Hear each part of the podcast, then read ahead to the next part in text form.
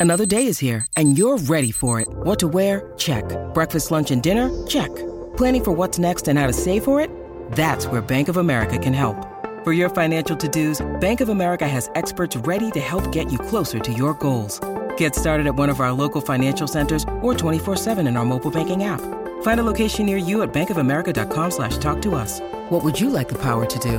Mobile banking requires downloading the app and is only available for select devices. Message and data rates may apply. Bank of America and a member FDIC. When you need mealtime inspiration, it's worth shopping Kroger, where you'll find over 30,000 mouthwatering choices that excite your inner foodie. And no matter what tasty choice you make, you'll enjoy our everyday low prices, plus extra ways to save, like digital coupons worth over $600 each week. You can also save up to $1 off per gallon at the pump with fuel points. More savings and more inspiring flavors make shopping Kroger worth it every time. Kroger, fresh for everyone. Fuel restrictions apply. This episode is brought to you by Snapple. Want to know another Snapple fact? The first hot air balloon passengers were a sheep, a duck, and a rooster. Ridiculous. Check out snapple.com to find ridiculously flavored Snapple near you. Welcome to the New Books Network. Good afternoon. My name is Brian Topher, Principal Architect of Topher Architecture, and you are listening to New Books Architecture, a podcast channel on the New Books Network dedicated to architecture and its publications. If you have any suggestions on authors you'd love to hear me speak with next, feel free to send me an email at btopher at topherarchitecture.com. Today's guest is Kerry Dean Carso to talk about her book, Follies in America, A History of Garden and Park Architecture.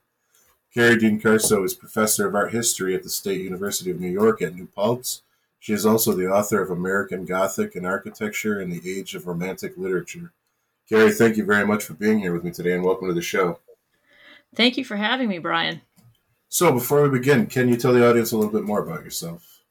Sure. Um, I grew up near Boston, Massachusetts, and I did all of my schooling there as well. So, uh, I went to Harvard University as an undergraduate, and there I was an English major but I was always interested in architecture. And when I read my first Gothic novel, which was Ann Radcliffe's The Mysteries of Udolpho, which is an 18th century Gothic novel, I loved it because it was full of architecture. It's set in a medieval castle where all kinds of mysterious things happen. And so when I wrote my undergraduate thesis, I decided to work on the topic of architectural space in Gothic novels. And then that year, my senior year of college, I took an architectural history class for the first time. So, like a lot of students, I think I discovered art history and architectural history a little bit late because it's not something you you learn about really in high school. Um, and so I got to college, I got interested in it, and when I went to graduate school, I decided to look for programs that were interdisciplinary, where I could study both literature and architecture, as well as um, visual and material culture and paintings. And so I found my way to Boston University, where I completed a PhD in American Studies. And I made architectural history my major field of study, but I also was able to, of course, to study literature. And um, so that led me to my dissertation project, which is the the book that you just mentioned, actually, the my first book, American Gothic Art and Architecture in the Age of Romantic Literature, where I looked at the influence of these Gothic novels on American painters and architects and landscape designers in the 19th century. Um, so that's how I came to architectural history. It's kind of an unusual trajectory um, because I came at it through literature. Um, but in that sense, I think I'm somewhat unique uh, in that I'm able to do this kind of cultural history with a broad lens. Um, but I'm not a, a, very traditional architectural historian. And of course, my book on follies, uh, I think the subject matter tells you that it's an unusual topic, I think, especially when you're looking at the United States. Um, so that's a little bit about me.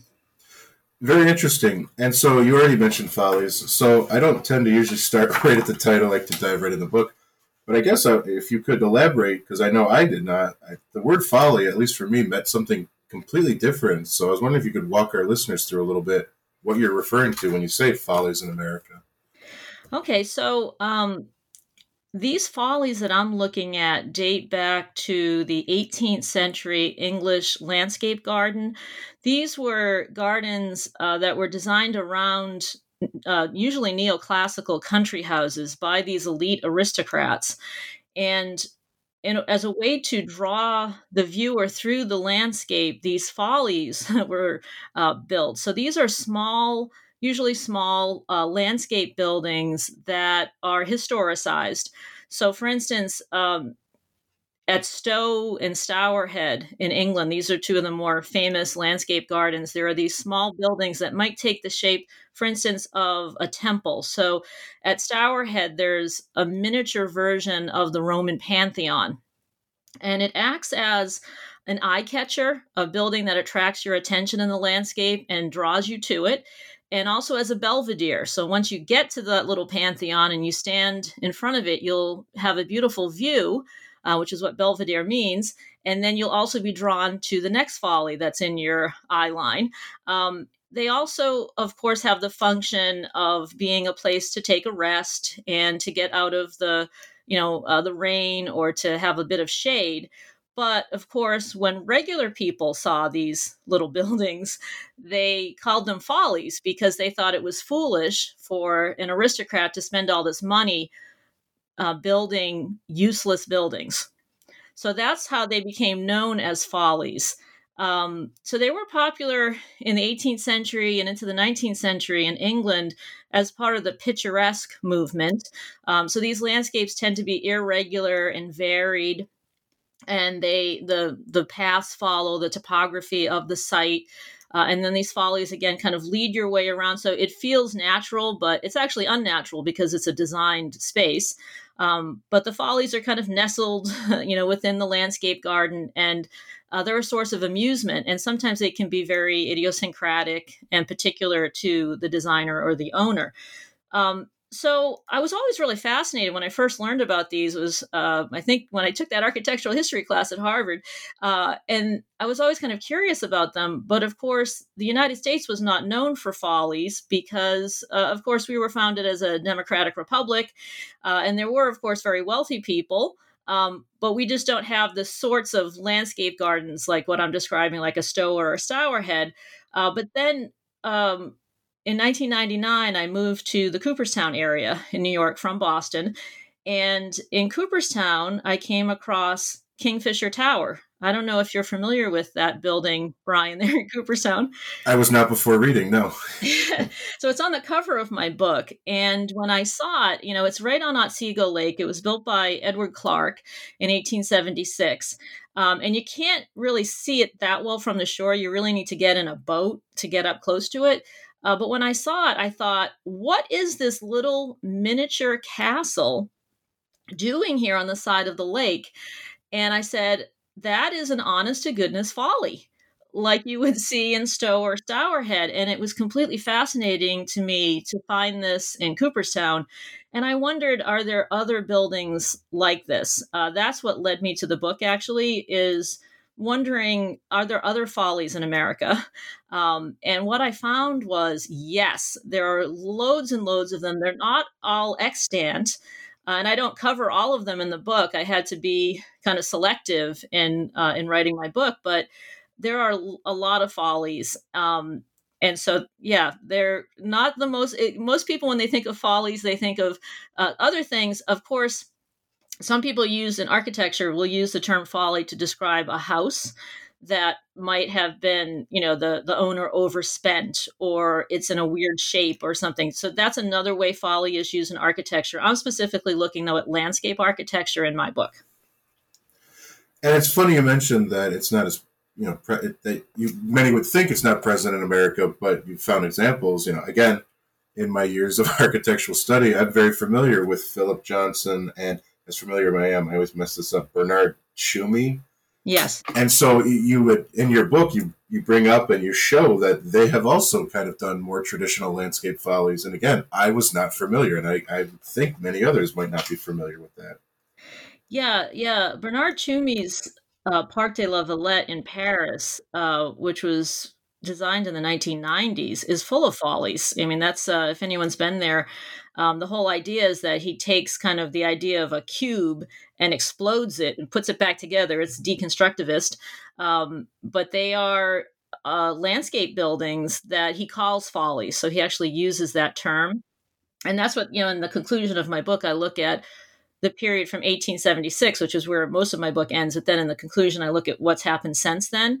And I find that in the past 30 to 40 years, there's been a lot of interest in follies, actually, surprisingly, among contemporary architects and curators looking at architecture. And so I have a few examples, uh, tantalizing examples in the conclusion.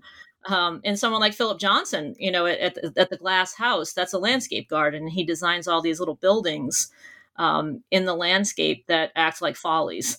So they they're actually it's one of those things where follies are kind of everywhere, and yet you almost don't see them until it's pointed out to you that they're there. Um, key example would be the gazebo. You know, um, in 19th century they didn't call them gazebos; they called them summer houses. Today we say more commonly uh, we would call them a gazebo, but um, you know, a gazebo is a kind of building that you might not focus on because it's small and it seems insignificant. But what I found in writing this book is that even though these are small and seemingly insignificant buildings, they actually tell us a lot about 19th century culture. So that was what was intriguing is that you could it's a, it's almost like follies are a lens, a, unique, interesting, different lens uh, through which we can view what's going on in the 19th century.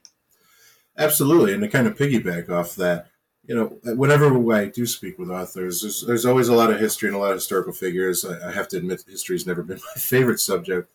But one thing, just kind of similar point I just made, one uh, one person that I think everyone's familiar with that kind of comes up with the book a lot, and you talk about a lot of things. I again, I was not familiar with is uh, Jefferson. Yes. And so again, we all know, you know, he did his own architecture, et cetera. But uh, there's a lot in here about his role with Follies in America that I don't think many people would be aware of. I was wondering if you could elaborate this very vague question I'm asking.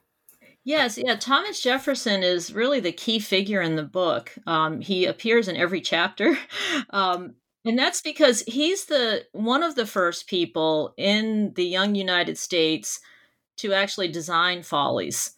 So, um, at, in in seven around 1776, um, he was working on Monticello, his home in Charlottesville, and he starts to design a landscape garden at Monticello. So, of course, the house is very similar to what you would see in England. It's a neoclassical house, but it has this irregular landscape around it.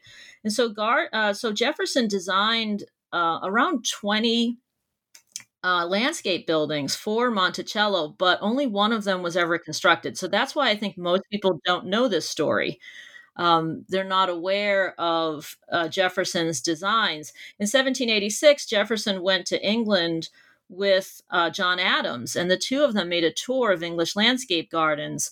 And when Jefferson came back, he had already started designing follies, but he he continued. Um, and so that's uh, really something that I found to be really interesting. Again, because like you said, most people, if they know Thomas Jefferson, they know him as the third president of the United States. Maybe they know he designed Monticello, but did they know he was a landscape designer? And actually, I started working on this in my first book um, that I mentioned earlier. I have a whole chapter. If you want to learn more, Brian, Hi, is Nicole with you? you could take a look at um, at that first chapter of my first book, which is about Jefferson's Monticello and the landscape architecture there. Very interesting. And so, you know, talking about historical figure and kind of all this this items that happened in the past, you know, you have an entire chapter dedicated to these follies as ruins now, as most of them seem to be. So I was wondering if you could talk to us a little bit more about the fact of, the, I guess, the the value of these ruins that we have all over. Yeah, so ruins are fascinating because in those aristocratic gardens, sometimes these were estates, you know, in England that had gone back in a family's history centuries. And so if you were lucky enough uh, to be an aristocrat and have a ruined chapel, for instance, from the Middle Ages on your property, you might ask your uh, landscape gardener to frame the view of that ruin so it's not necessarily a purpose built ruin, but it already exists and you make it part of your landscape. But for people who didn't have old ruins on their property, they might actually ask an architect to build a ruin, a purpose built ruin, which is kind of weird because, of course, we think of architecture as being stable and uh, not being in, in decay. Um, but that was uh, an unusual, again, kind of eccentric thing that people would do in England. Now, when I looked for ruins here, I did not find a lot of purpose built ruins, um, but there were some. Um, one of my favorites in the book is uh, a ruin that was uh, also, you might call it a rock work, but it was built in a cemetery in Everett, Massachusetts, known as Woodlawn Cemetery. And I grew up actually near Woodlawn Cemetery. Um, and I used to see this little building, which was from the mid 19th century, but it was still there when I was growing up. And I thought, what is that jumble of rocks in the corner of the cemetery? It was at once a tower that had a spiral staircase, and you could climb up to the top uh, and look out um, and have a view. So uh, ruins were interesting because they were very much tied into this, you know, the romantic idea of nostalgia and the idea of walking through a landscaping and coming landscape and coming upon a building that had fallen into decay and you think about the passage of time and walking through the footsteps of history and that kind of thing so there weren't that many examples in the united states but what often happened is if there if there was a ruin say, for instance, of Fort Ticonderoga that had dated back uh, to pre- a previous century, a lot of tourists would go to those ruins and and experience that kind of nostalgia and reverie um, that you might have in a landscape garden. So I include those types of buildings uh, to look at uh, how ruins kind of functioned in 19th century American culture. And so there were quite a few actually of examples of that. And I even look at some landscape paintings um, that uh, that deal with this theme of ruin. So that chapter is more expansive, I guess, in terms of what I'm defining as follies. Um, but it does allow us to understand the few examples of purpose built follies that I did come across. And so you mentioned, you know, this idea of purposely building a ruin for nostalgia, even though it is a brand new structure. And so, unless I'm kind of oversimplifying, it seems like of the ruins, the the kind of like the lookout stone tower seemed to be the most popular. Would, would I be correct in that?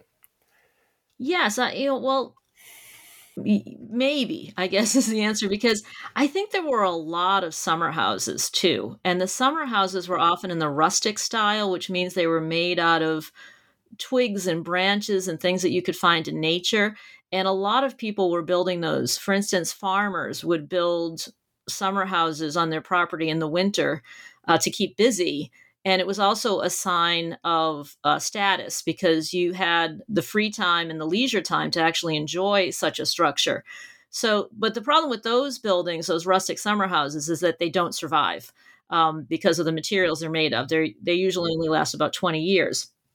Um, so the prospect towers that are made of stone uh, do tend to last, and so you will find more extant examples of the towers. Um, the towers were very popular in places of um, of resort, so places like Niagara Falls. I talk a lot in my chapter on towers about Terrapin Tower, which was on Niagara Falls. Um, that no longer exists, but it was one of the most, probably one of the most photographed buildings, I think, in New York State in the in the years that it survived. It wasn't even there that long, but it was very popular um, for tourists to go there. It was right on the edge of the falls, and it was in the shape of a lighthouse, um, which is strange because you would not be navigating the river at that point. you go over the falls, but um, it was very, very popular. Uh, and so, what it allowed people to do was to get that elevated gaze, you know, to go up high and enjoy the view and have some feeling of mastery over the landscape. Um, so there were a lot of uh, towers built, and you know, there could be a part two to this book. I'm not planning to write one right now, but there are loads and loads of, especially these towers in the post 1876 period, well into the 20th century. Uh, people are building towers, and I keep coming across more and more examples in part because I start talking about follies and people say, what about this one and what about that one? And oftentimes they're after the period that I wrote about in this book. Um, but there are an awful lot of those towers. And because they're made of long lasting materials, they do still exist today. That's an interesting point. And so that actually is an unintentional segue. Often, when wrapping these interviews up, I do ask, you know, what's in the future? What other projects have you been on since the book's been completed? You may have just kind of hinted at a little bit, but I want to ask you anyways. Yeah, actually, I, I do not have a plan to write part two, but um, it's always a possibility. uh, right now, I have a book contract uh, to go back to my roots in literature, actually, I am editing a new annotated edition of a long forgotten Gothic novel called Monaldi, which was written by the American artist Washington Allston. So he was a grand manner history painter in the early 19th century, and he painted a lot of scenes from Gothic novels. He loved them just the way I did when I was reading them in college, especially Ann Radcliffe. And so he painted a lot of scenes. And I have a chapter in my first book about Allston. And um, the publisher of my first book was the University of Wales Press, and they have a Gothic literary studies series. And they also have a new series called Gothic Originals, where they're republishing these old, long forgotten Gothic novels um, in new editions. And so I heard about this and I thought, well, that would be perfect for Washington Allston's story, Monaldi. Um, he was really well known as an artist, but he also wrote this uh, Gothic novel. So that's my immediate next project. But I have another long term project that might interest your listeners because of the architecture connection. And so the tentative title is The Afterlife of American Victorian Architecture in the Early 20th Century.